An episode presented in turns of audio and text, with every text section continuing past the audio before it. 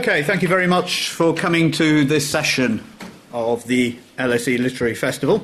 Um, my name is Martin Conway. I'm uh, the chair of this session. I'm a professor of contemporary European history in Oxford, and uh, I've written a number of things about mid-twentieth century Europe, which of course is exactly the world uh, that Georges Simenon and his fictional creation, creation Maigret inhabited. Uh, we have three excellent speakers here today to discuss the work of Simenon. First of all, we have Georges Simenon, his son, and in many ways the, uh, the curator of his literary estate. We have John Gray, professor and well-known public intellectual, who's very fascinated by the work of Georges Simenon. And we have Ros Schwartz, who's been responsible in many respects for the rebirth, especially of the Maigret novels in recent years, through retranslating them and retranslating them properly and seriously. So uh, in many ways, I think this event is, is a tribute to the work of Ros, but I think also in many respects it's a tribute to the way in which the whole figure of Simenon has become much more interesting to people in recent years. He's not anybody who needs any introduction. Indeed, his name, in many respects, is one of the few names that you could rely on most people to be able to locate in, t- in terms of twentieth century literature. And perhaps because he invented a figure, Maigret, who has become, in many respects, a very dominant literary representation of a certain Paris and a certain mid- mid-twentieth century French world, we have this rather looming presence, if I may put it that way, of his literary creation. And the looming presence, of course, casts a shadow.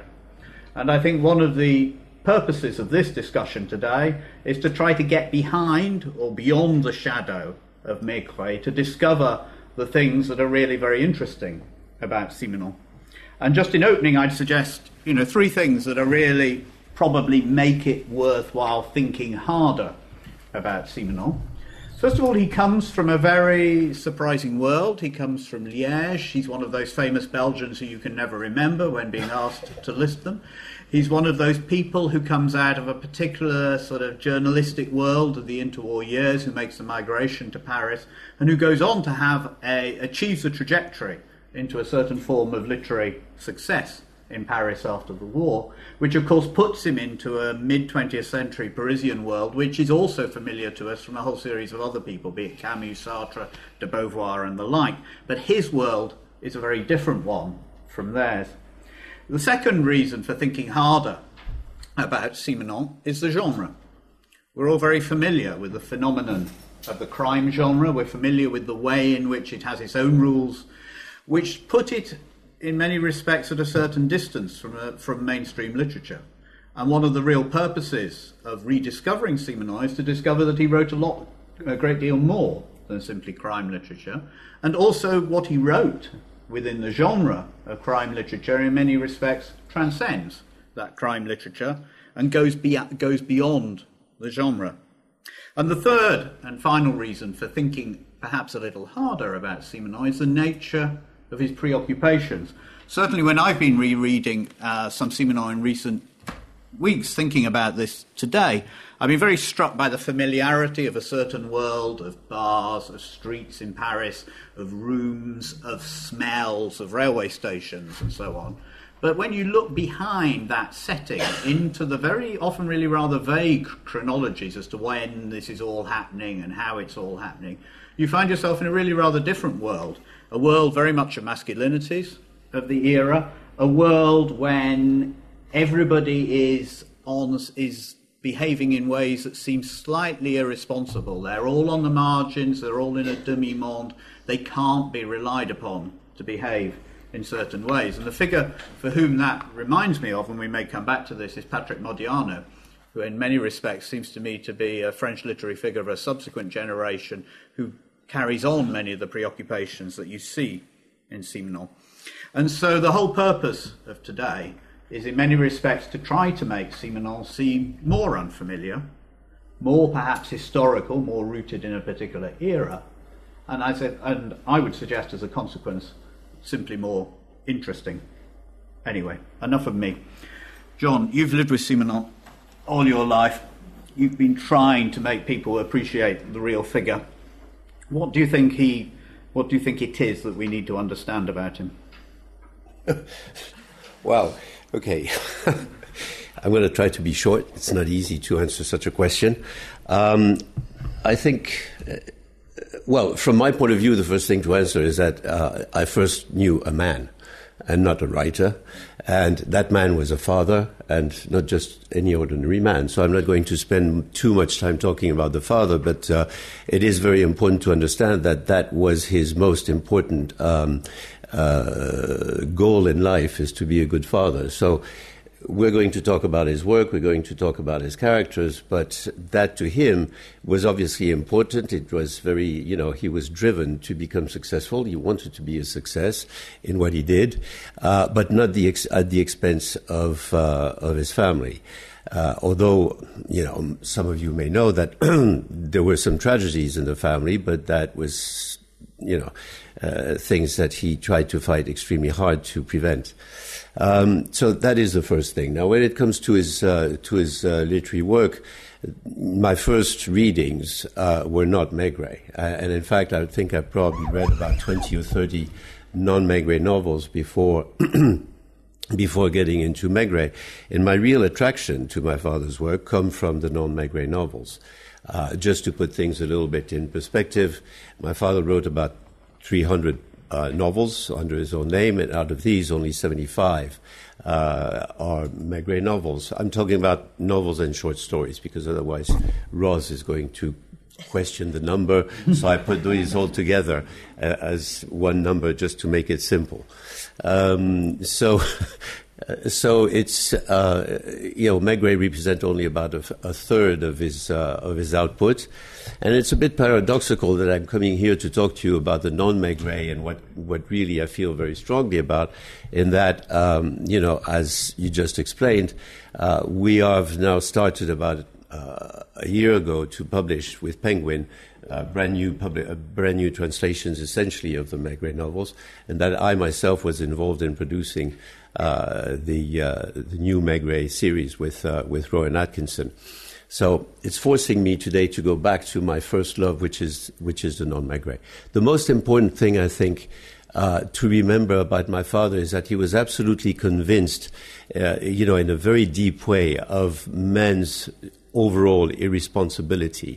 Uh, he considered that there was no way that man could be, uh, although, let me put it this way, I, I have to underline the word biological uh, responsibility. Biologically, you know, you cannot hold man accountable for uh, his his actions uh, because they were just, a, you know, a succession of uh, reactions for coming from a chaotic world.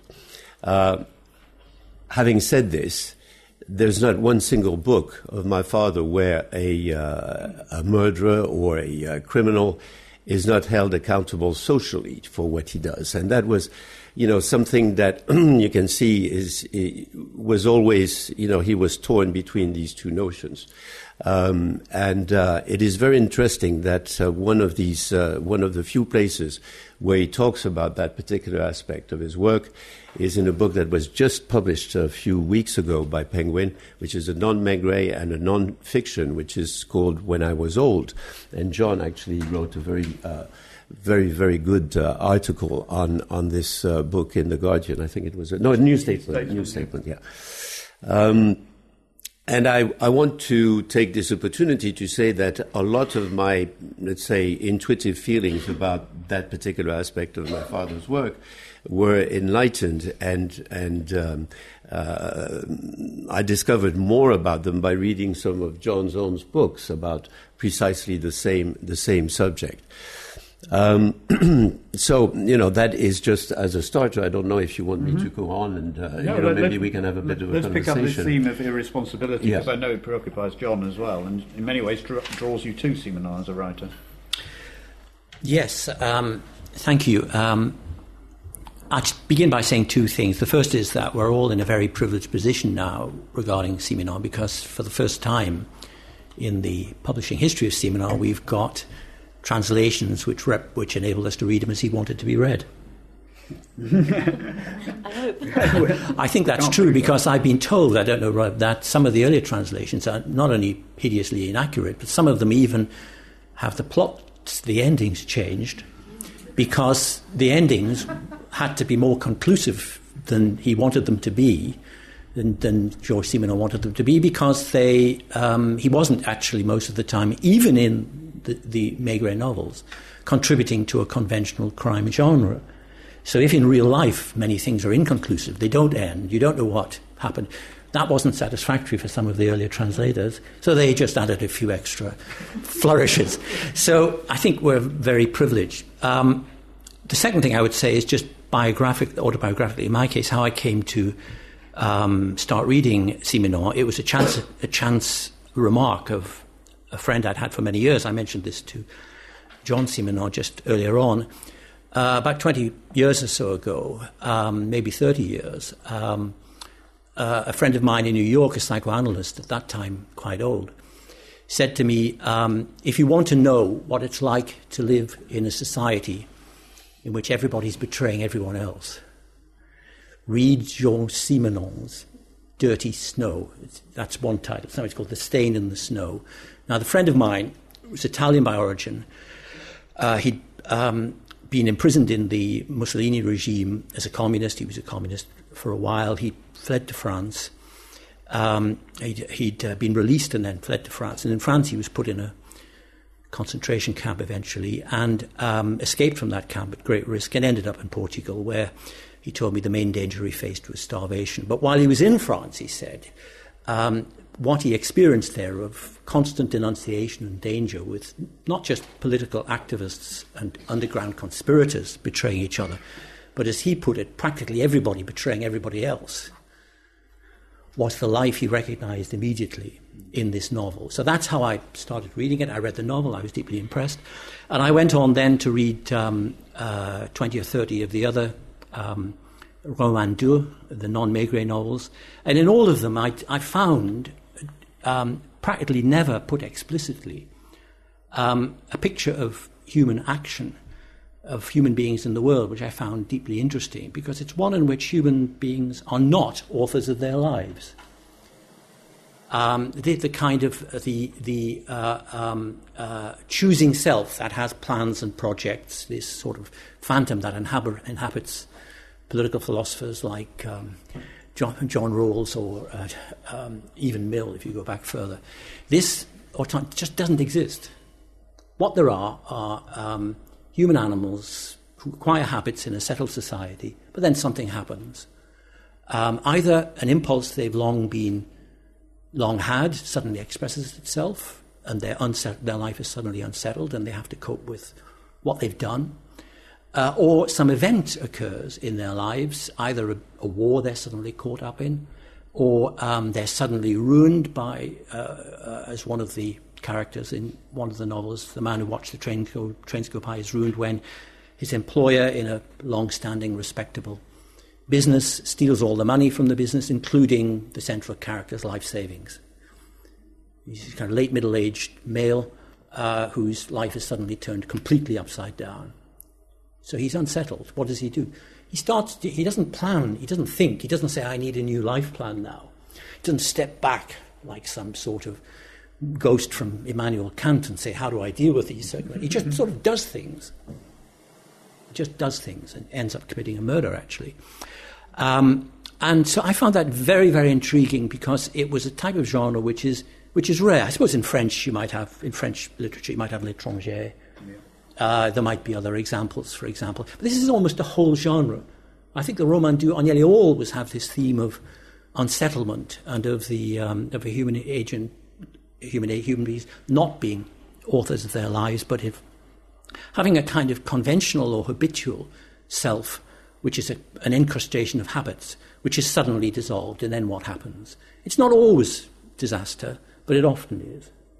Um, and that in- intrigued me greatly, so I read everything and started writing about it, including in one or two of my books, and uh, and I was fortunate enough to meet Georges Simenon later, and and to find what I didn't know at, until I met Georges Simenon. I did not know that um, uh, Georges Simenon often talked about the, the what he called the irresponsibility of humankind, human irresponsibility, and that there are occasional references, explicit references, for example, in this book I reviewed in the New Statesman, which uh, called When I Was Old, which is actually a series of notebooks he did in the sixties, three or four years he did in the sixties, just about his life and thoughts and impressions, in which he explicitly uses this this, this phrase. He explicitly says, this is how I think of human beings, and if we start thinking of human beings like that, lots of things change.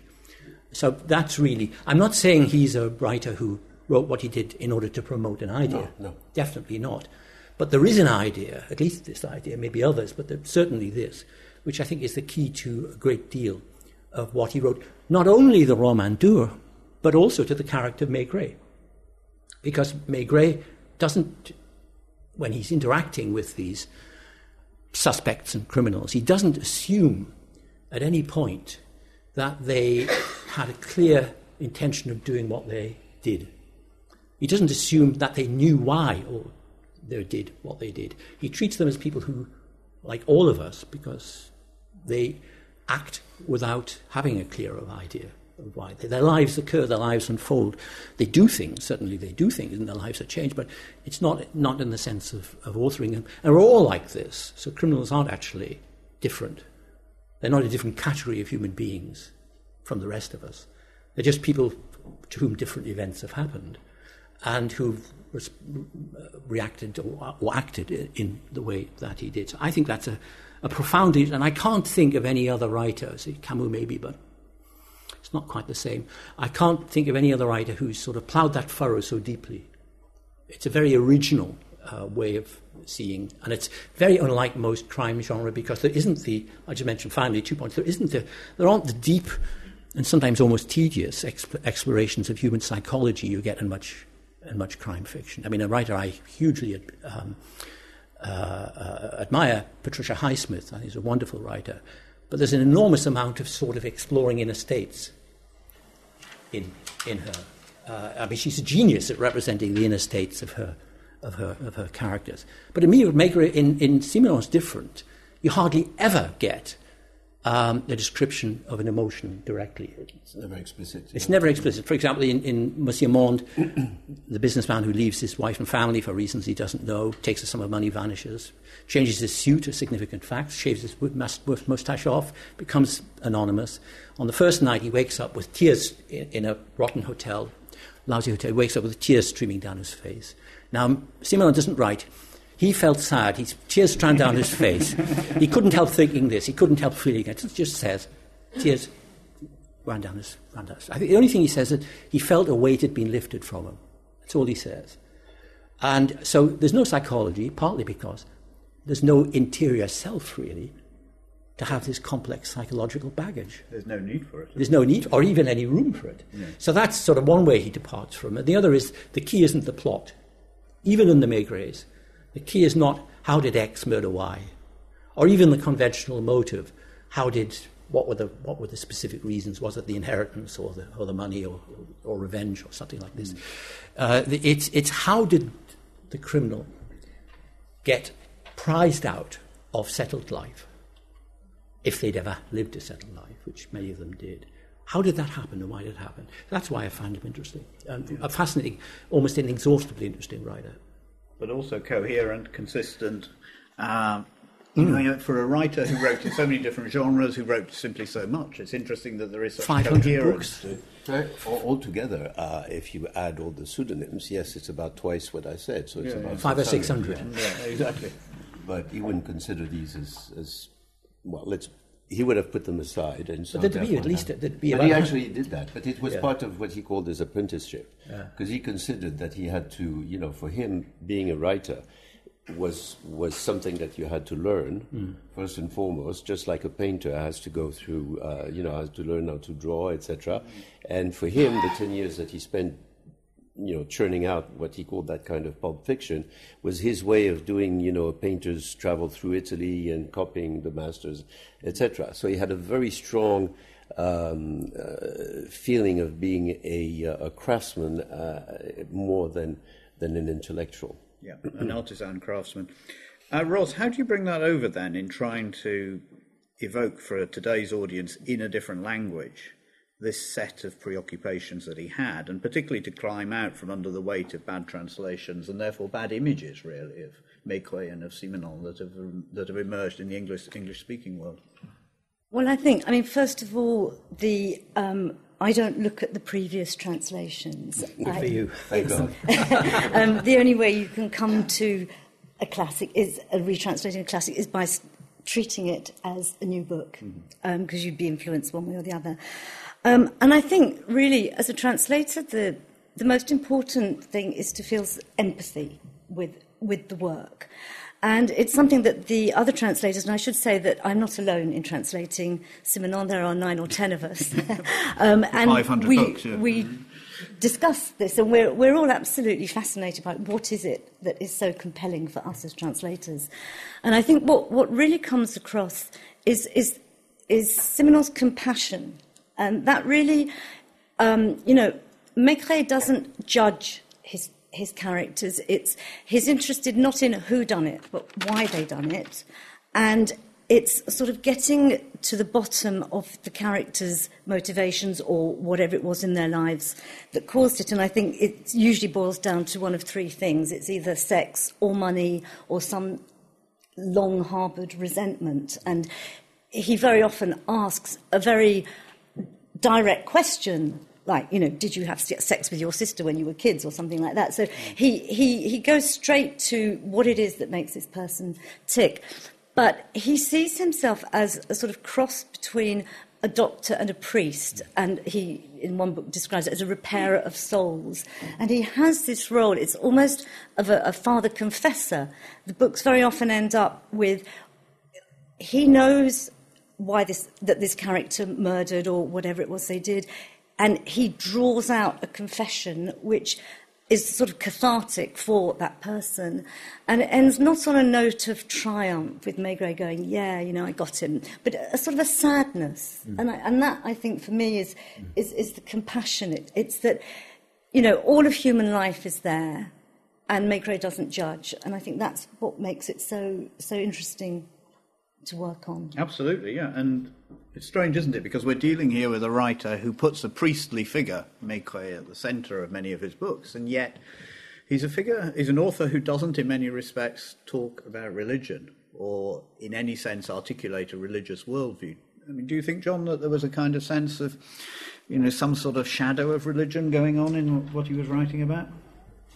I'm taking advantage of this to say that there are two paradoxes. One is precisely the one that you mentioned. Um, there is a, well, you know, he was educated in a very strong, uh, strongly uh, Catholic uh, uh, upbringing. Uh, he was a choir boy for several years, so, you know, he knew his Bible and New Testament almost by heart. So it's not somebody who does not have any kind of link to that world. He just at one point, fairly early in uh, in life, he was fifteen, decided that religion, that kind of religion anyway, uh, was was not his cup of tea, uh, his cup of tea, and he just uh, let it behind him. But you can sense, I mean, I feel personally anyway, that you can sense some some some links anyway to a certain view of, you know, compassion, compassion, for example, that, well, I don't know if it's exclusively Christian, but uh, clearly it is part of something that he inherited out of the good side that he kept from, from his religious upbringing. Uh, and therefore you can see in some books that I was mentioning uh, the, the notion of redemption, and I'm thinking more about Le Bourgmestre de Furnes, the Burgermeister of Furnes, where, you know, this guy is a total, uh, you know, uh, egotist who at the end finds, you know, is drawn towards going beyond his personal miserly life and trying to do some good around, excuse me, around him. Uh, so you, you have these these uh, you you can see these in, in kind of a um, these motifs um, almost as a um, uh, impressionist, impressionistic way. I'm sorry, my voice is very bad, and um, I've got a bit of a headache, so I'm not too good today in uh, in, in my in my speech. The other paradox I just wanted to bring up is that we talked about irresponsibility, we talked about that notion, and there's no man I know, I think, who was more driven to to build his own life in, in a very uh, you know, coherent and, and responsible way uh, than he was. So, you know, that's another paradox that I just thought I would point out. A man who certainly never stopped working, yes. No. Um, so we've got compassion, we've got um, redemption, but I don't think we've particularly got hope, have we? Uh, no. You seem long. Well, um, not all of these stories of unsettlement end in final disaster. No. Um, I mean, you mentioned one where one of the, the central character feels the need to do some good in the world. And even though Monsieur Monde, when Monsieur Monde comes back, doesn't seem to feel the need to do any good in the world, mm. he seems more clear-sighted and more able to live the life that he was before, because I think he had more acceptance than hope. You know, yes. Acceptance of a condition yes. rather than yes. hope yeah, to re- make it better. Yes, uh, people are reconciled to their existence. Uh, right. Some of them, um, when, whenever success. But there's is there. also a dimension which we haven't mentioned, which I wonder whether the others present think is important as I do, which is that although Simenon wasn't a sort of enemy of bourgeois life in the way that, in a political way, or. Um, Many of the many of the uh, uh, uh, characters uh, there harbour some sort of um, impulse which leads them to treat bourgeois life as a type of confinement. Made them, that's the way they feel it. They feel their duties as confinement. It's certainly true of Monsieur Monde. It's the, I think maybe in some ways is the novel I like of his the best and maybe the, the greatest, because for Monsieur Monde, life as a successful businessman with a family and lots. Quite a lot of money. He feels this with nothing but fatigue and exhaustion. That's why, I mean, he, he doesn't give that as a reason. He just leaves one day. But that's one of the impulses that impel him when he does leave. So there's a picture of... Um, so what, what the books are about, they're not, in a sense, bourgeois novels. They're not about building careers, having marriages, having divorces, having families. Uh, they're not about any of those things. They're about... Um, Uh, human beings who are either because of some interior impulse or because of something that happens to them, for the reasons you said, mm. are prized out of the bourgeois life. Sometimes, in the case of Monsieur Monde, he hopes for a freer life. He thinks he might, in, in the demi-monde. He descends into the demi-monde of uh, uh, um, uh, nightclubs and uh, gambling houses and, and, and so forth. But he doesn't find... What he finds is, like Hemingway, the rich are different from us, they have more money. He finds that in the demi-monde, it's different from the bourgeois, they're very different, they have less money. Otherwise, they're very constrained by their circumstances, just as just as he was. And that may be part of the kind of epiphany he has at a central moment in the book, which is never explained, because he said it's incommunicable. He said somehow he just saw something about his life that reconciled himself to it. That what he was trying to do in this demi-monde, the freedom he was looking for, Um, wasn't there. So not hope, maybe, if that involves some great transformation, mm. either political or personal. Not hope and not freedom either. And not I mean, freedom either, no. never achieve it. So but as acceptance, yeah. some kind of acceptance. So it's, it's they're certainly not tragic. No. Always. It's, you know, they sometimes come to a, in a way, semi-successful conclusion. Yeah. Um, yes, I mean, I think that's interesting, that point about class, because Maigret very often stands up for the yes. underdog. Yes. And very often, if it's somebody, a maid or um, a sort of a working-class person who's been murdered, where the um, police are quite happy to sort of just brush it under the carpet, Maigret will be even more determined to get to the bottom of it, and he often says that. And um, in his Maigret's first case, his chief is actually a member of the sort of bourgeoisie, the aristocracy, who's married money and works basically because he'd be bored otherwise. And a murder happens in a bourgeois house nearby, and they're all trying to cover it up. And they give the case to Maigret, because it's his first case, in the hope that he won't solve it. Um, they're, they're trying to hush it all up. But and, he does. But he does. And, and so there's quite a lot of references to that.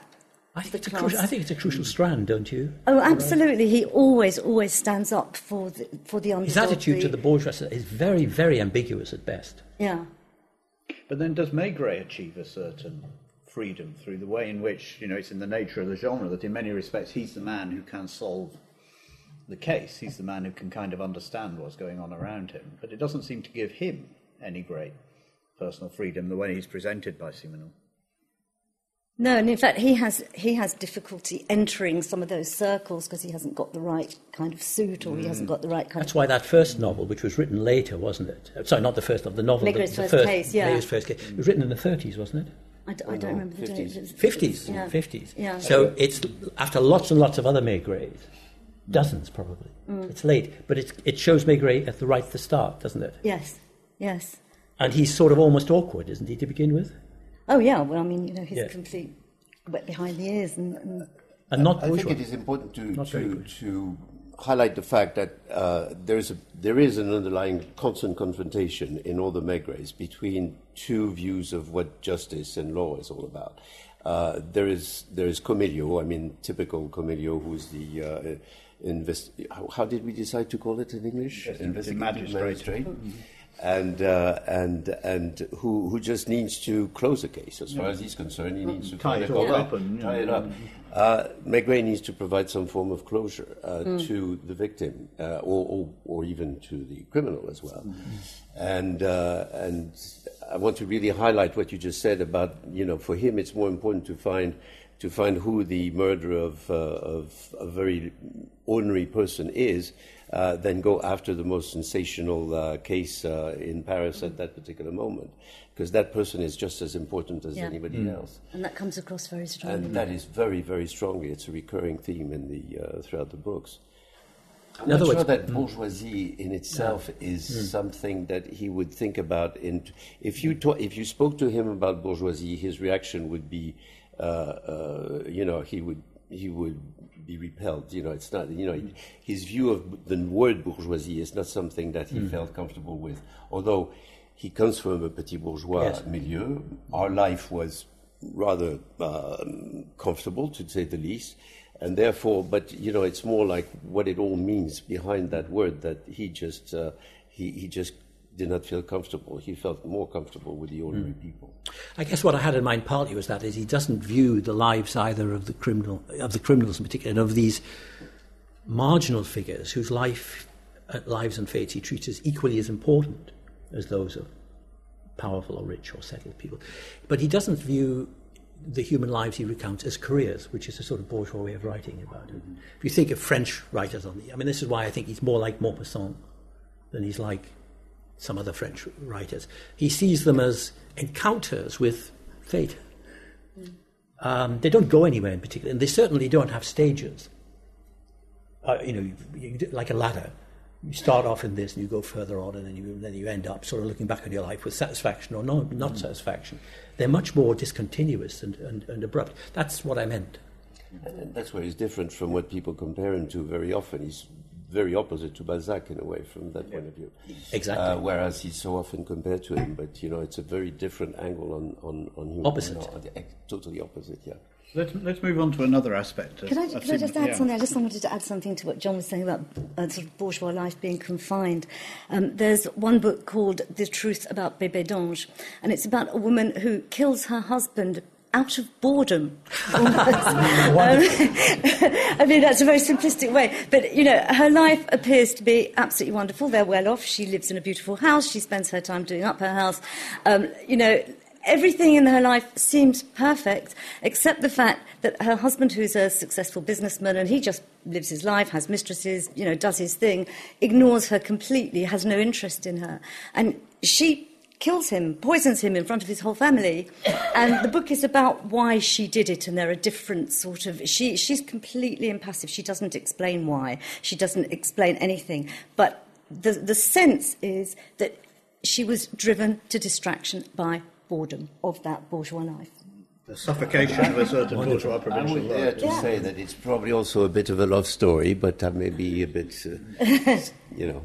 Anyway, this is where I wanted to go. I, I wanted to go towards gender, yeah, because in many respects, Simenon is a figure who puts male figures very much, male characters at the centre of most of his stories, yeah, mm-hmm. um, and therefore, in many respects, his novels are are studies in masculinity or whatever you want to call it. But at the same time, there is always a female figure in in the Maigret story, in particular. So, what are the women doing? What's their role in a in a Simenon novel? Well, they're There's obviously there's Madame Maigret, who is the perfect wife, um, et cetera. And I think a lot of people have said, you know, oh, Simenon, he's, he's a misogynist because a lot of his women are, you know, basically there to either get murdered, get laid, or whatever, and play or fairly. Or poison people. Or, or, yeah. or, no. But, but, but, but there is really a whole sort of gamut of, of women characters, and particularly the killer grannies. And there, there are two particularly, and I think these are my favourite women characters. So there's, um, in Maigret and the Old Lady, there's a woman called Valentine Besson, who's the widow of a beauty product magnate, um, fallen on hard times. And her maid is, is poisoned. Um, and it's thought initially that, that the murderer was after her. And it turns out that, and, and somebody else dies as well, accidentally. It happens to be the maid's brother. And it turns out to be her. And Maigret says to her, you see, this crime is the crime of a woman, and of a solitary old woman even.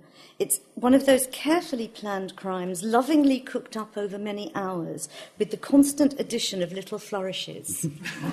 So she was a very, very clever, she very, very cleverly plotted. It was all about jewellery and, and, you know, family plotting to get her jewellery. But, but she basically was a killer. And, and Maigret kind of knew this from the start. And the other granny is um, Bernadette Amorel in Maigret is Angry. And she's wonderful. She's pretty old. Um, and she escapes the vigilance of her family. They all live in a sort of extended family. And sort of kidnaps the gardener's son and gets him to drive her one hundred kilometres. He can't really drive. To virtually kidnap Maigret to come and investigate the death of her granddaughter, Monita. It was presumed a drowning accident, but Bernadette reckons she was killed, and she has decided that Maigret has to come and investigate it. And Maigret, by this time, has retired, but she manages to virtually kidnap him under his wife's nose and get him to investigate this case. Um, and... In the end, Bernadette shoots her son-in-law, who'd had an illegitimate daughter by his brother's wife, and she says, since there's no other way out and no one had the guts to do it, it may as well be an elderly grandmother who takes care of it. Mm. So, so really, you know, there are grannies with agency. But grannies with character? Oh, with character. Yeah. Lots Absolutely, yeah. And not only in the Maigret. I dispute the fact. You know, I, obviously, you, you're right, you know, out of all these novels that are not, you know, my father was a man, so obviously he wrote more about what he thought he knew best, and, you know, there are more male, uh, central male characters than women characters. But his female characters, I think, are, when they're there, they're they're extremely interesting. I think Bébidange is one. Uh, and you have a whole string of non-Maigret novels where the central character is, is a female. Uh, or, or equal, uh, of equal interest. Uh, I think, for example, um, uh, the uh, Les Fiançailles de Monsieur Hire, which is uh, translated into English in, as to uh, the engagement. Uh, the engagement. Uh, the engagement is all seen from the point of view of the man, but in fact, the woman is extremely interesting. And just to give you an example, we're going to we're w- working on an adaptation of this for, for film, where the whole book is going, the whole book is going to be adapted from the point of view of the of the woman, mm. and you know sometimes it's not that obvious, but these characters are, are you know are very interesting in their own right. Um, I think of Tanjane as well, which is you know beautiful uh, story about a woman coming back, uh, you know into a family and being the center of the whole family and rebuilding, just out of nothing. Uh, it's some kind of meaningless into that family, mm. uh, with no rewards because she's discarded at the end, and that's it. You know, it's pure um, uh, selflessness. So I think you know we need to, to look at it today um, with a slightly different uh, point of view, and um, I'm encouraged to say what I'm saying from the readership of Simenon, which is becoming more and more uh, even between yeah. men and women. And there certainly was an age when it was largely read by men, wasn't it? ninety percent, but today it's about even. So, you know, um, it must say something about what what the books are about. Now, out of this interaction then between men and women, you also have the central role of sex as a force, as an emotion, as a driving For sure, energy, yeah. as often a reason for crime. yeah. in the Simenon novels. Why, why, John, do you think that sex comes to the fore in this unstated way, really, as a kind of as something that people can't control, but is something that is at the centre of their emotions? It's for the reason you've just said, uh, I think. Uh, it is the centre of our emotions. It, it, it, it's at the heart of many human emotions, but it's also the part of many human lives, if not most, that is the least subject to contr- to, to long-term control. I mean, the, all, all the social conventions aim to control it, but not only the social conventions, but the plans and projects that human beings have aim, I mean, aim at least to bring it under control in the sense that the sexual impulses are subordinated to these longer-term uh, plans and projects, uh, work projects, moral projects, political projects, um, and here he is, I think, a bit like Maupassant. Definitely, I agree. Um, uh, suddenly a sexual um, uh, situation arises, or a sexual um, impulse uh, becomes uncontrollable, um, and changes the entire course of a human life from what... Um, breaks through conventions, narratives and so on. Narratives, but also breaks through whatever habits or projects mm. or beliefs or values the person concerned thought they had. In other words, what they thought ruled their lives turns out not to rule it to the, in the way that um, sexual energy can, can rule it. So I guess it fits into um, this model, or this, this not model, this um, theme uh, of uh, Simenon's, according to which um, we're not order, authors of our life. In other words, if there we're was back in irresponsibility, back in irresponsibility. In other words, if we if we were looking at a human life and we say there's a chapter here in which there's a tremendous amount of sexual upheaval which changes all the subsequent chapters, human human agents are not in the position in which to say, well, I don't want that. I'm going to delete that chapter and go back to what the story was before that happened. no. um, uh, not because of Freudian reasons, particularly. In other words, not because it will be repressed, although might be and come out later, but simply because it's uncontrollable. And that's very like Maupassant, because what you have, if you, when you read his accounts of um, murders and so on emerging from sudden passions in French seaside hotels, people, two people pass each other, both married in in the in the foyer of a hotel. Twenty-four hours later, they're in bed. Twenty-four hours after that, one of them's dead, yeah. murdered by. When you when you when you when you read something like that. Hardly any planning, hardly any interior life at all. It's a series of energies which produce a certain set of events, which they then have to have to have to deal with. So, and that's, I think, like, um, except that Maupassant's accounts of this are mostly short stories, mm. but in, in Simenon they're they're short novels, and therefore more. Do you agree with that? Yeah, yeah no, and I, but I think it's also important to say that it's not just male sexual oh, no. desire, yeah, and no, I think one no. of the things that's really interesting about Simenon is women and sex. Mm. And I mean, the, the Blue Room, I think, is perhaps the very good book, yeah. the, the steamiest of them, um, and and that is where um, where sex is initiated by the woman, and she actually says, "Baise-moi, Tony," and that is really quite extraordinary. I mean, it it reads like something that could have been written today, um, and everything sort of goes downhill from there on. I mean, you, their lives going out of control as a result of. In fact, if anyone, event. if anyone even attempts to author their lives, it's more often the women, isn't it? Yeah, and and also women using sex as revenge in um, um, the the daughter of the killer granny, Valentine Besson's daughter Arlette. She's portrayed as a sort of nymphomaniac who's using sex as revenge. Um, Her stepfather made a pass at her when she was eighteen. She was in love with her stepbrother who rejected her, and that kind of made her angry and bitter against men. And then she spent the rest of her life just going to bed with every man she met, not for pleasure, but out of a sort of disgust. And she says, it's not pleasure, it's out of revulsion. Um, But you can't understand. She's telling Maigret about this. You can't understand. And I think she's a very interesting character, the way she uses sex like that. As a sort of psychological her, obsession. Her sister, in a way, uh, well, but exact opposite, is is another Arlette uh, in, in Maigret Picat's, who actually, she's a victim, But she she is not an infomaniac, but she really, you know, her life is is is all about sex, and she enjoy, and the opposite is she enjoys it, and she's just, because, you know, it's not something common at the time, that she falls victim of people are going to use that against her and eventually kill her. But, you know, as as a person, she's definitely a totally liberated and totally um, open person who who really just enjoys having sex, mm. and um, and is not afraid of doing it. Another um, interesting dimension of Simenon's novels is that in many respects there's very little explicit politics.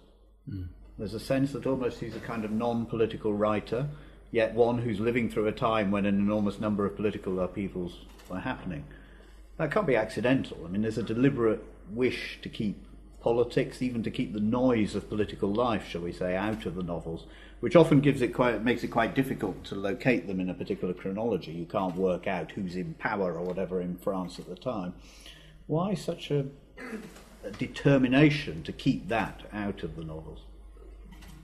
Well, essentially because he feels that that is not essential to the characters that he's writing about. This is just an environment, an environment that is no more or no less than a particular, um, you know... Uh, whether in time or in place than any other place. So he will use sometimes uh, as a background, uh, but very not very often, the war, for example. He's done it once, only once, in Le Train. We were talking about that uh, before, and he only does it because he do, he's not going to talk about the war. He just needs to have two people. It's, it's all about div- it's a device people. to create. It's a device to create an environment which is a threat, which is uh, out of which these two people are going to Um, create a, a, a bubble of, uh, of uh, insulation.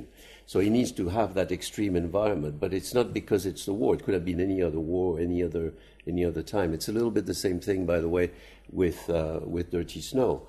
Um, and um, and I mentioned uh, a book that he wrote uh, that takes place during the Stalinist years in uh, in Georgia. Uh, and here again, it's it's. It's probably, in fact, the one where he reveals the most. He goes as far as he has ever been in terms of showing um, a, a real sentiment of revulsion for that type of environment. You feel in the book that, you know, he's not neutral as he usually is. What was this translated under the title? It was called The Window Over the Way, I think, or Across the Way, or something like that. And clearly, it, it's very interesting because it was written, as I said, at the same time that he. Uh, wrote a series of articles about his uh, his travels in, in the Ukraine. And you can sense here that he's not judging, but mm, uh, he's got an opinion about it. Yeah. And uh, and that's probably the only book that I haven't... Well, by the, the way, that's, I the, say, that's the exception, isn't it? The way you it can is an exception out of the ones taking that, a stand. Right, yeah. and, and and there may be some others, but I must confess that I haven't read them all. I'm still reading, and uh, therefore, you know, I may um, I may have missed one. Would it also be true that one of the reasons for this very systematic avoidance was that he didn't... believe, I mean, you can accept this or not accept, but he didn't think that shifts of political regime changed the, the essentials of human life. No, that's exactly it. It's not essential to who human beings are. Yes. You know, we, it's just part of, you know, we, we don't change. These regimes change. Yeah. Uh, but men and women don't change. Yeah. But is that good enough when, you know, in his case, he's describing a world and he's living himself through a world of France in the middle of the twentieth century, where, for example, you have large-scale um, persecution of Jewish people, which doesn't come through in any sense in his writings. It does um, in the engagement, actually. Well, uh, in the engagement, uh, well, n- not not large-scale persecution. No, no, what but does one come, person. One but, but but definitely anti-Semitism is is there, but not as anti-Semitism again. You know, you will find you know, two particular characters of. Two Jewish characters, one in the uh, in the uh, engagement, the other one in The Little Man from Archangelsk, uh, who do represent um, the alien in, in a very tight environment. So, you know, there happen to be, well, because of the time, the right the right uh, uh, personification of that were Jews, um, and um, but again, you know. He didn't see himself as having to, you know, he kept his own views as, uh, about, you know, the workings of the politics, et cetera, to himself. It was not, it was not for him to start making comments or statements about them in the novels. He didn't see that as part of his um, his duty. And some people blame him for that, but look, after all, you know, it's his choice. Uh, it doesn't mean that he felt it was right. It just means that it was not his, uh, you know, that was not his job. There were some other people to take care of that. It was like Maupassant again in that respect, wasn't he? In Maupassant, even, including in his novels, Maupassant. I mean, there are there are regime shifts in some of his novels. Mm-hmm. uh, but they're taken as episodes in the lives of the characters, not as having any large significance, that at least that Maupassant is interested in. In fact, he wrote a non-fiction book, didn't he? It translated Maupassant called Floating or something like that, Afloat in English, uh, which is a sort of diary uh, and which represents society itself as sort of being afloat. There are shifts of regimes, but the lives of most people go on in their essentials. Some will get richer, some will get poorer, some will be persecuted, some will be the persecutors. But the life the life of, of most people will go on as it did before. Yes, and then, well, in his view, again, what he was looking was what is, was common in men, what didn't, what didn't make them different. So for him, Uh, you know, at, at, at one particular time, the the outcast would be a Jew because that's the way it was. But if we have to readapt that book, for example, for the screen today, strange, interestingly enough, when we did that for French television, uh, the the right way to do it so that people understood what we were talking about was to make the Jew became uh, a Muslim, and and in fact, it's it's the same story. Mm-hmm. Uh, it's it's uh, it's a tight-knit community rejecting outsiders, and uh, and that to him is what he's trying to communicate. How, you know, the tragedy of that. Yeah. Ros, do you feel you're you're translating novels that, in some sense, do have silences in them, have deliberate ways that that, that in a way, Simenon sets up plots that enable him to move around things that he doesn't talk about? Um, I'm, I'm, I'm not sure what you mean. I mean, he he sets up a particular plot and writes about the people yeah. in that yeah, situation. Yeah, yeah. I mean, um, yeah. But we never step outside the plot. We don't see a wider world, do we? No, that's what because makes them quite claustrophobic in many respects. But that's what creates that fantastic sense of place, the sort of yeah. small town, mm. provincial mm. France. Mm. Um, I mean, I don't, I don't think we have to expect a writer to comment on everything that's going on in, mm. in the outside world. I mean, you know, it, it's a kind of escapism. These books, you know, he has created a whole world, and we go into that world, and for a couple of hours or the time it takes us to read it, we're completely inside that, that world that he's created. And the paradox is that there are often stories of people who try to escape and fail. Mm. That if they try to step outside the bubble, then everything yes. collapses. Yeah. Yes. Flight doesn't bring freedom. I want to open it up to the room anyway, because I'm sure there's many people here who have some views about uh, Simenon as a writer, and uh, please do ask questions. Let's keep them relatively brief so that we give time for people to respond and indeed for other people to ask questions. Who would like to um, contribute? There's one. We need to wait for the microphones. Georges Simenon grew up in a city on the fracture zone of Protestantism and Catholicism and the French and Dutch languages. When he was a teenager, it was under German occupation, and when he was uh, when he was approaching middle age, he was living in Vichy, France. Would you like to talk about what the effect that had on him and what he wrote? Uh, number one, I, I should correct you. Liège is definitely not in a fracture zone between Flemish and Walloons. I mean, it's totally Walloon. Uh, I'm sorry. Yeah, I'm but, but, but move thirty kilometres north, and you're in a Dutch-speaking Maastricht. Yeah, but they. Yeah, but in fact, the way, sorry, I, I'm not trying to express any kind of nationalistic view here by, by, by either that gesture or by reaction. Anyway, the general issue about him being but, in these in this yeah. fracture zone, and one who experiences well, the, German occupation twice in his life. I think that was very important, and he, in, in one in one place, I, you know, because he, he did leave a lot of little, you know, notes, whether it is in When I Was Old or in his memories and things like that. And clearly, uh, you know, uh, as we just said, he saw the devastation of occupation. And in fact, one of the things he said is that it takes uh, a, a country uh, a few years to recover from a war, but it takes generations to recover from an occupation. And I think that uh, the very fact that you're talking about it today still shows how important, you know, how difficult it is for anyone to Uh, to either look at it from the outside, or insiders, if we're talking about the Belgians or the French, uh, having to deal with having been occupied. And um, and clearly uh, you have, again, you know, not a statement about uh, about the generalities, or a statement about the good or evil of, of uh, you know, political systems or whatever, but uh, a study of humankind in those circumstances. Uh, as John said, you, you find it very clearly in one particular book, which is Dirty Snow, uh, where you feel the oppression of what being occupied means. But, you know, being occupied can only be can also mean being occupied by your own people. It's not, you don't need to necessarily be invaded to feel that kind of uh, situation. But one of the great challenges of, of occupation is that it imposes choices on people, in terms of how they respond to that occupation. And you don't really get that through Simenon. And yet Simenon's own family life, et cetera, was influenced by this. His own brother was involved in uh, wartime activities that caused him you, to flee were... from Belgium after the war. So there are... Well, it's, we could go on for that. Well, that's very interesting. I don't think it imposes choices. I'm not sure that everybody who is in an, in an occupied, precisely that, I, I would say that my father would dispute that.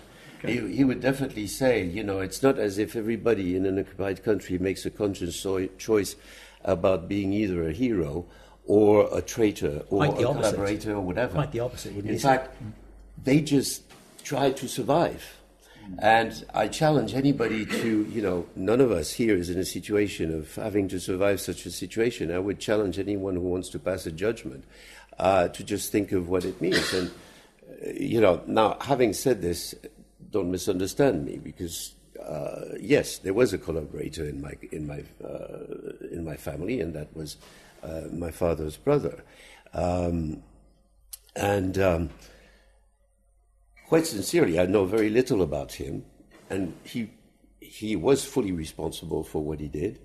But did he really make that choice, you know, as a conscious decision? Wasn't he, was not that kind of a slippery slope in which he found himself? I have no idea.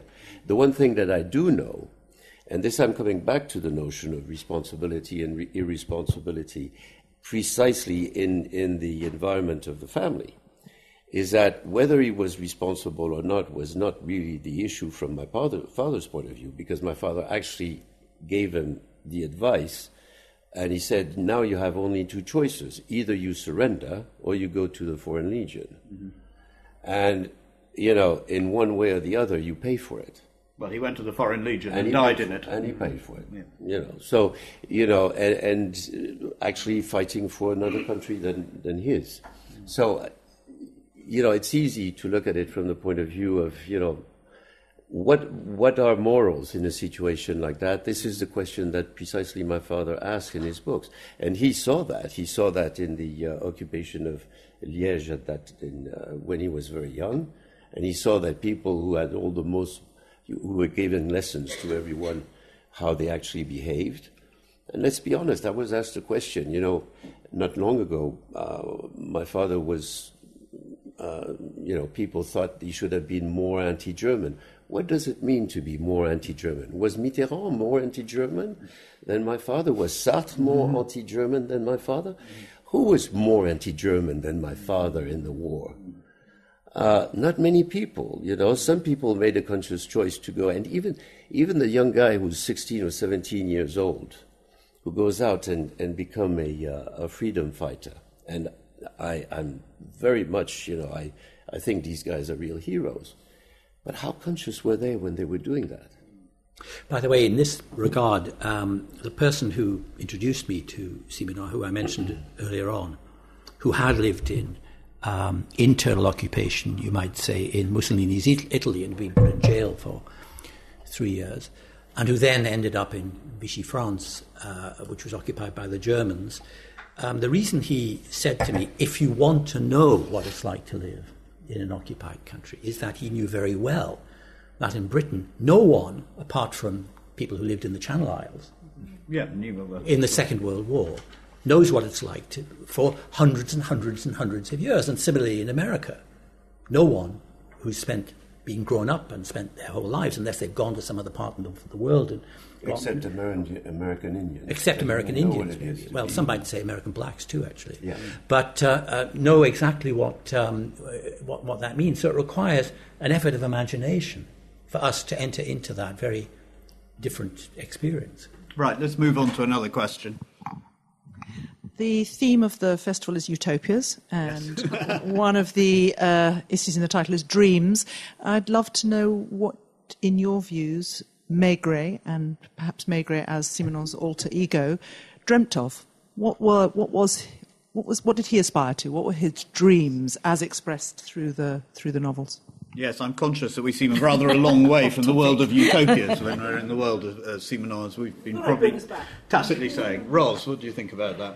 What does Maigret dream about? Well, he often dreams about his cases. Um, he, there's always a point towards the end when he's groping towards the answer, where he goes into a sort of trance, dreamlike state, and all the characters yeah, are sort of yeah. swilling around in his head, and he, he goes into this kind of secondary state where, where you know, he, he almost dreams the answer. Um, in terms of dreams and aspirations, you don't really get much sense of, of Maigret's inner life. But this is an anti-utopian writer, isn't he, John? Well, he is, but there is a, on the whole, but there is a utopia floats up from time to time. Uh, as it, partly in When I uh, Was Old, in this set of notebooks that he wrote, but also even in the Maigret novels. And what's, Ma- what's, what's Maigret's Come Simenon's utopia? It's one in which criminals and social... Um, uh, um, marginal social people who fall out of society are viewed with a kind of dispassionate compassion. That's his utopia.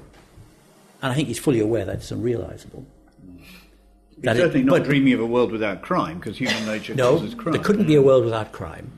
In other words, he would, he would see as maybe a malign utopia, I suspect, a world that was constructed to be so perfect that it didn't have any crime in it. Because what that would mean would be suppressing some people's natures and so on, and who would have otherwise actually become criminals. He would see that as a dangerous utopia.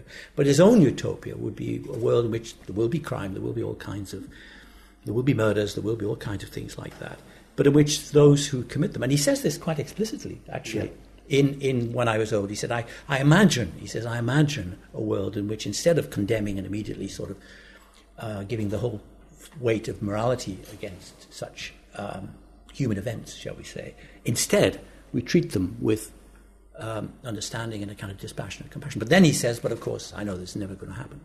But it is there. Yeah. We have another question there. You could have the microphone. Yes, still on this kind of central concern of of people and, and actions being a product of conditions. Um I suppose there's a connection perhaps to be made there where there's uh, an absence of depiction of regime change or or being caught up in human events or so on. Um, and also with with Maigret perceiving this and accepting it in others and that enabling him to do his job and um, puzzle things out eventually. But he also perceives that in himself. And it seems like in every other book that someone's saying to him, what are you going to do next? And he says, I don't know. I don't know. Is it and, consistent? Or, or what are you thinking? I'm not thinking anything. Mm. And then the, the one episode where there's an American who's come to study his method and is confounded by this absence of method. Yeah. John, do you want to respond to that? I, I, I'm not sure I understood the question itself. Well, the sense that always with Maigret that the figure is set up as somebody who doesn't know what he's doing, doesn't know what he's going to do next, is yes, in some well, sense at a loss. Well, I think it is, it is again, uh, another way of, of expressing what we've been talking about for this whole hour, which is really, you know, um, he moves along as, as, as he, you know, as a product of Of, mecha- of his own, you know, biological and sensical mechanisms. There's no, there's no particular plot.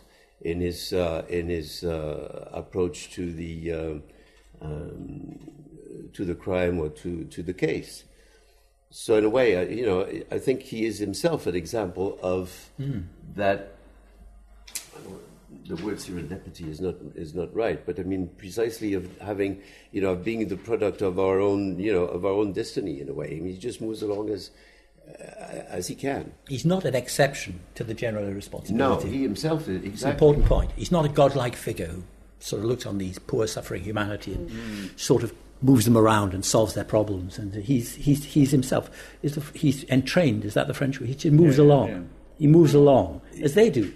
And he fails sometimes. Yeah, you know, he's, he's, you know, there are some cases where he's borderline even responsible for, you know, uh, yes. At one point he's responsible yeah. for a guy. I mean, he's not responsible per se, but you know, it's out of his own inquiry that he finds there's a guy actually commits suicide mm-hmm. because he's been followed by Maigret, and uh, you know, that starts the whole case. The, the literary conceit that's going on behind here, of course, is that there is the author who is in charge, who does know what how to set up the plot, who no. knows where he's going in writing the book, even when describing figures who don't seem to know where they're going. But did he always know? Well, well that, that was going to be my question. Yeah. Then, uh, there's one book where I cannot think that he didn't know. I mean, the way Blue Room is constructed, there's absolutely no way that he could have constructed that book without knowing how, you know, things were going to go. Out. But I think that these books are the exception. I think that more or less, you know, and the way he described them now, I don't think it was conceit. I think he really he really was trying to express how he how he was working. Uh, you know, he needed to find a click, what he called the click. He needed to find the the event that was going to uh, to trigger all the rest of the uh, the series of events that he's going to uh, write in the book. Mm-hmm. But once he had discovered that, uh, as he explained it, he would simply follow his characters, uh, follow them along. So and, in a way, it was and, an improvisatory style of writing, which would lead where and, where it led.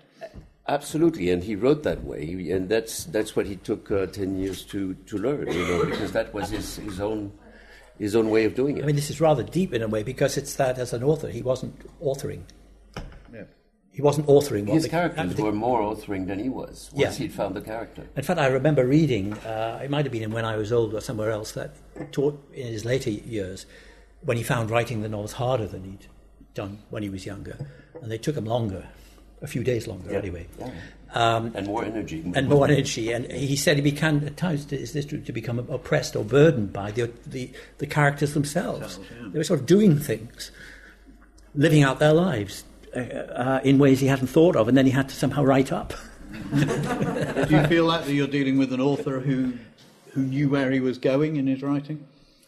Um, I mean, I think that, that Maigret, um, because he doesn't have these strict methods, that gives him a kind of an, an openness to go with the flow, that, which is his strength. He doesn't sort of go around about with fixed police methods. In fact, he shocks some police officers by not taking fingerprints or something, but because he yeah, has yeah, his yeah. A, a completely his different ways. way of doing things. So, so I think that's partly why he's so successful, because he doesn't have fixed ideas. He's listening all the time and watching, and and is able to change direction.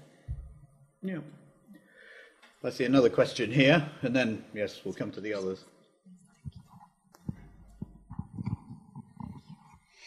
Um, I was just wondering, one of the elements that we haven't touched upon yet um, in the Maigret novels are his colleagues, so like Janvier, Lapointe, they always feature.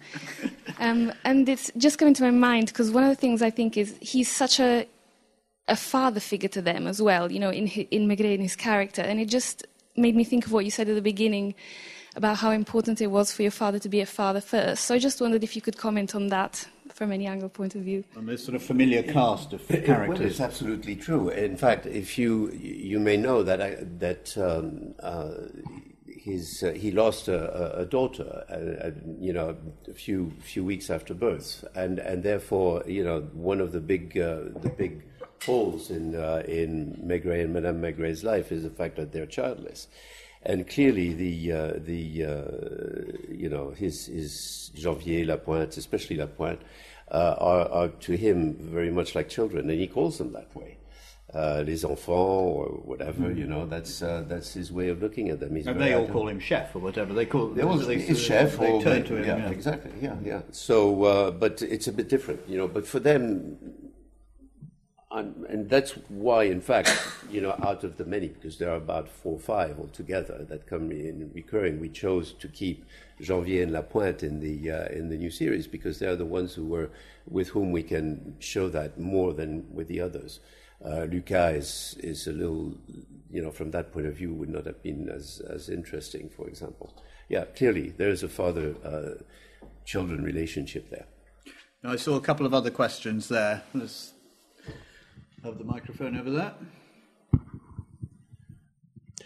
Um, I, I read several of the novels in French quite a few years ago, and I recollect that there was a, a, a restricted vocabulary that he used, a very strictly uh, limited vocabulary. Is my recollection correct? Um, and what was the significance of it, um, if it was? Um, was it idealistic or was it materialistic? And can you say anything else about it? It's certainly a, a stripped-down vocabulary, isn't mm. it, where there's little by way of adjectival development often in, in his writing. Very few abstract terms. Well, you know, why do you think that is, John? Well, I mean, I think he John Simenon could, could answer it better than me, but I can yeah. comment.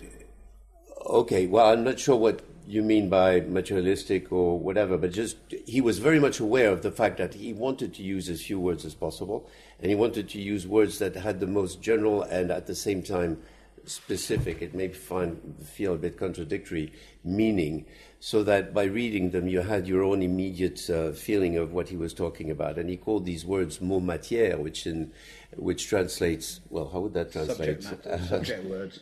Uh, yeah, ma- subject, yeah, it's more than that, you know, matter words, you know, and that, that in himself had, you know, have a, uh, have a weight.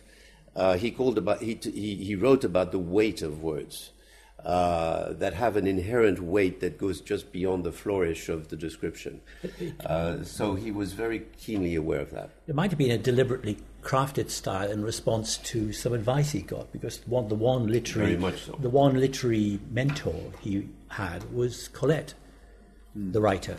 And she's supposed to have said to him, "This is fine, but take all the damned literature out." Coming from Colette is interesting. Yes, I would say that it's it, there's a difference between pared down style and yeah. vocabulary, and I think ah, his vocabulary right. is actually very rich. Yes. Um, it's the style. He doesn't. I mean, every word has its place, and there's quite no. Right. superfluous words, yeah. but the, the language is is rich, is, is yeah. very rich, and I think that's one of the, the, the challenges and joys concrete, of, though, of translating. It? Yes, it's concrete, but it's minimalist, yes. and every word is there for a reason, and yes. there's nothing there that shouldn't be there. Yeah. And and I think one of the interesting things about translating him is trying to preserve that, yeah.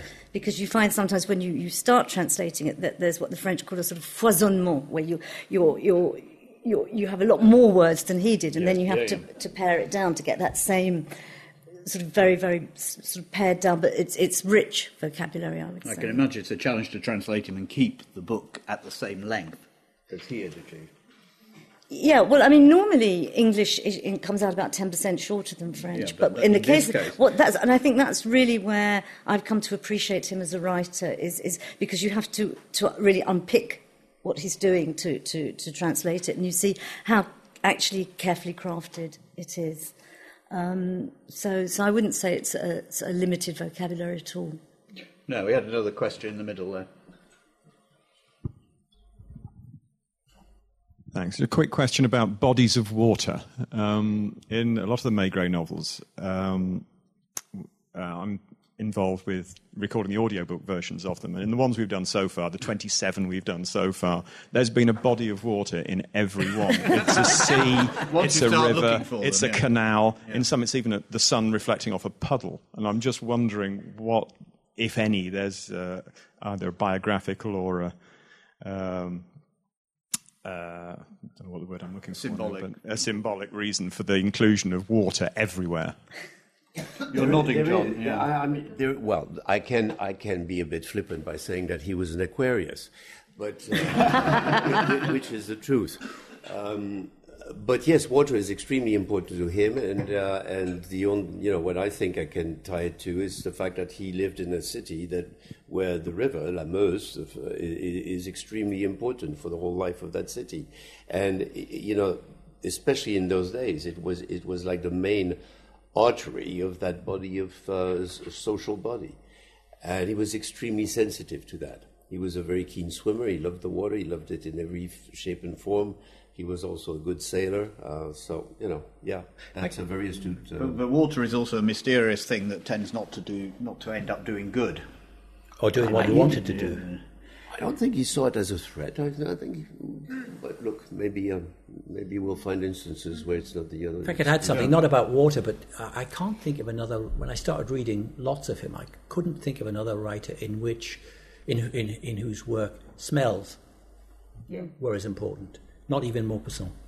In other words, if you think of most, like they describe initially what human beings see or hear, mm. or then you might have touch. But it's a very yeah. powerful element. In, is, is it not? Well, every, all the senses, smell, all, taste. But smell's significant because yeah, other people yeah. ignore it, or at least there's not much yeah. in it. So the smells of sweat, the smells of this, mm. the smells of that. Um, uh, uh, I found that very powerful, and indeed, in Monsieur Monde, he uh, he says he returns to the world he's ignored when he stops being a businessman. He says, "What is he? What happens next?" He said, "He starts smelling things." Very interesting. Mm-hmm. He, when he was a businessman in his family life and his business life, he didn't smell anything because not that there was nothing to smell, mm. but he just didn't pay any attention to it. He starts smelling things. Perhaps because he's living in different types of hotels, I don't know as well. But yeah, but, it's, uh, it's, but it's that's not the, it's not the reason. He's reborn as a, as a as a as a creature of his sensations. Water, Ros? Yeah, there's water. Um, but he was he was a fisherman, wasn't he? Yeah, he, no. he Maigret is a fisherman. He was yeah, very but, much involved. But, Maigret, true, that's another reflection of attraction to water. He has a little yeah. house by the Loire uh, River where he goes fishing very, very when he can.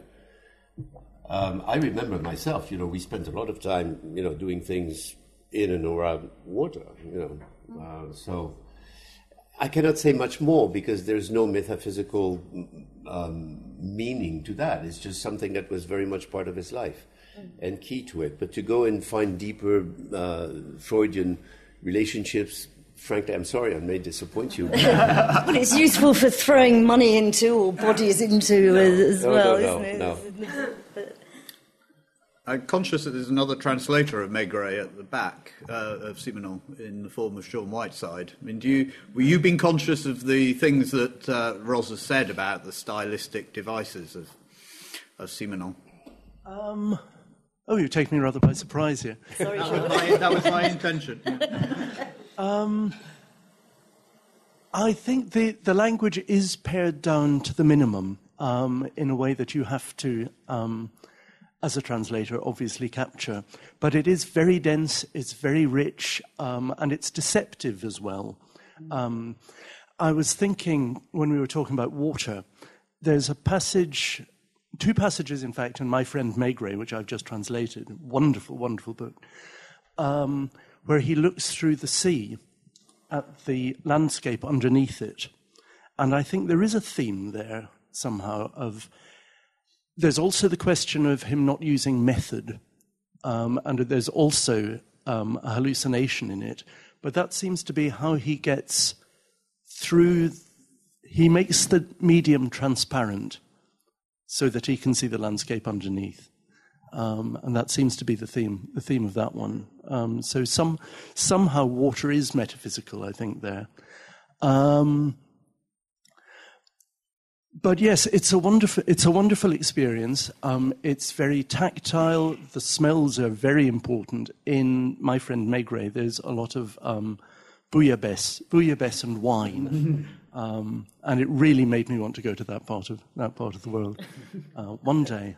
Um, I was actually going to ask a question, though. Um, on my way here, I've taken a break from translating Maigret to read some Dostoevsky, and you've mentioned Maupassant, you've you've mentioned Balzac, but the murders at the heart of Dostoevsky's four great novels seem to me to be very Simenon-like.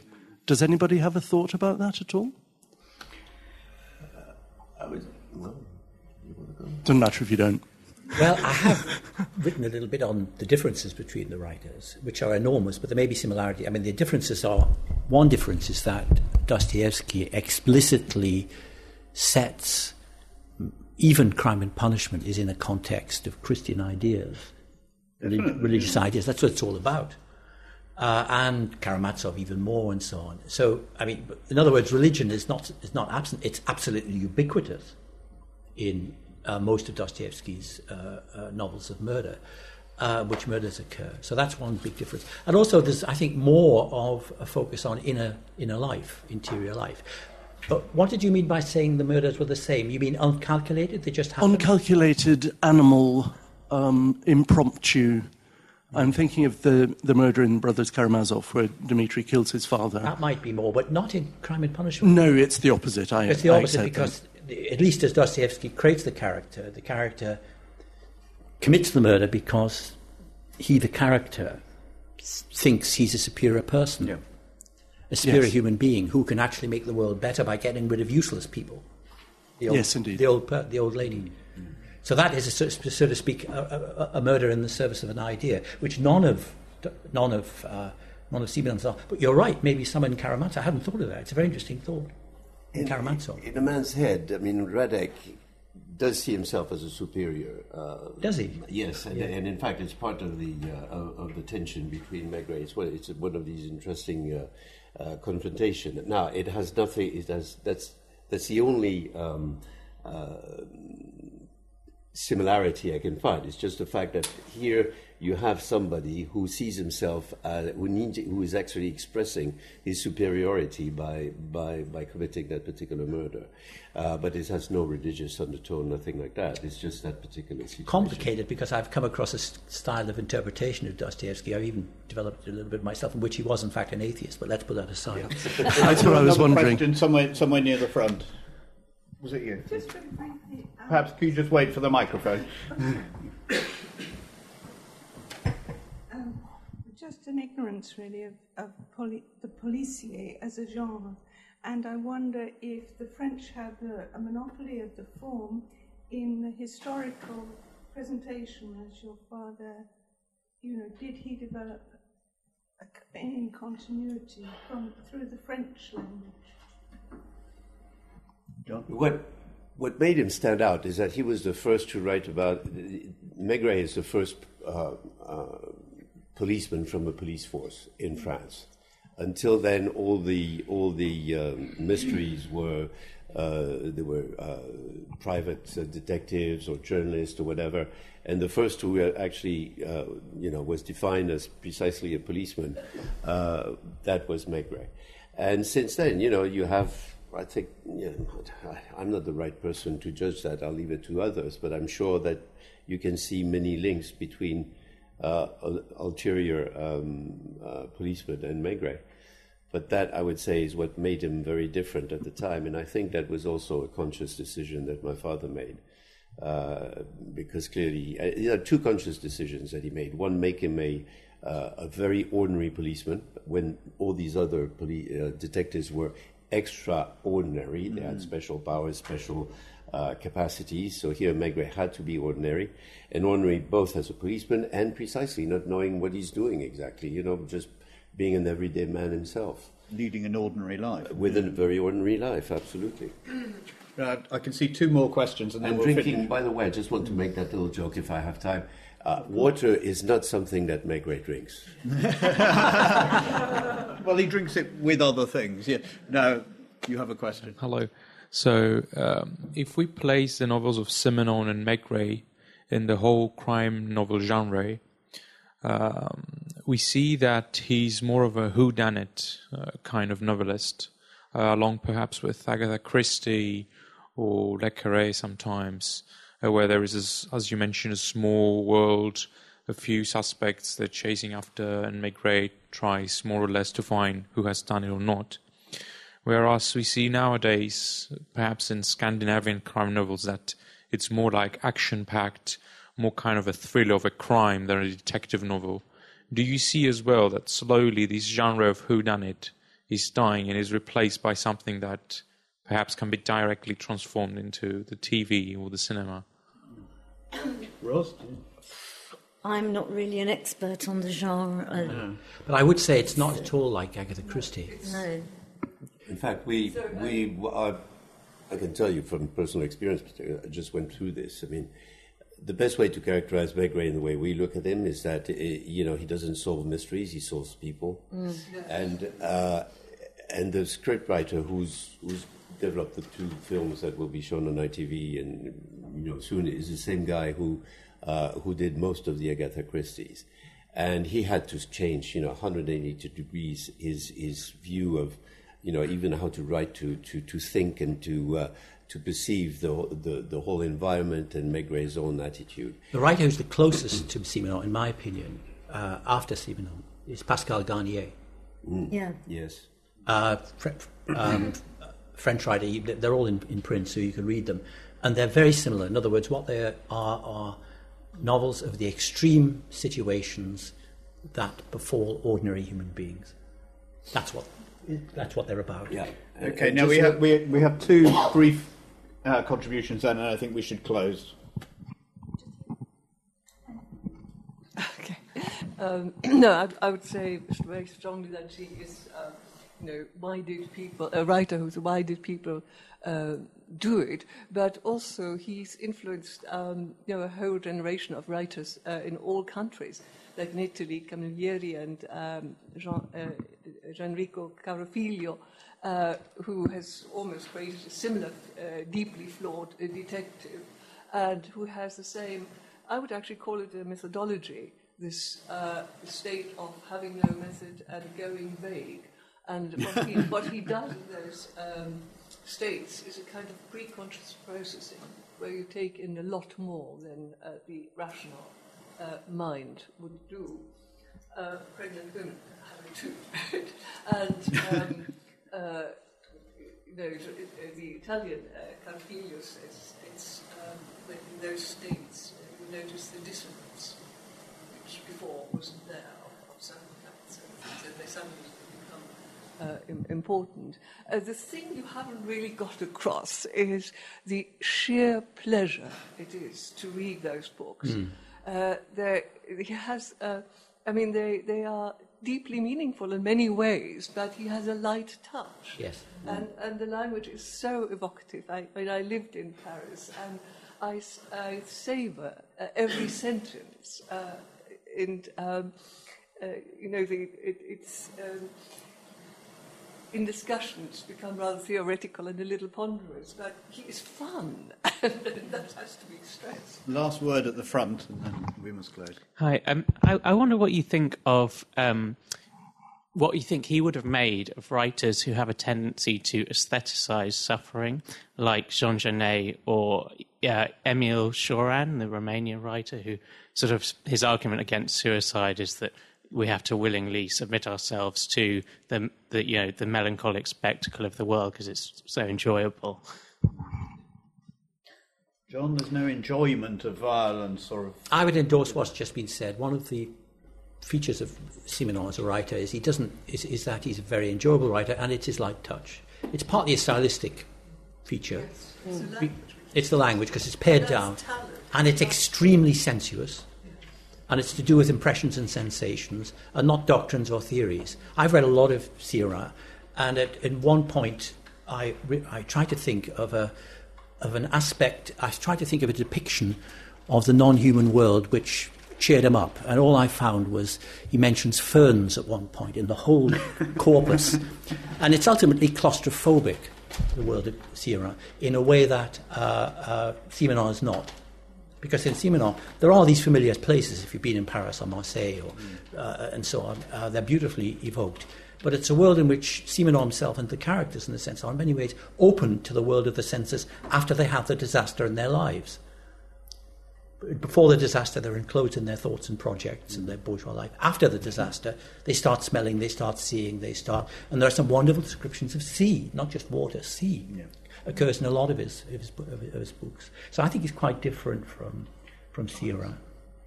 Okay. Opposite almost. We're, we're out of time, and I'd just like to thank all three members of the panel for their very illuminating contributions today. Thank you very much.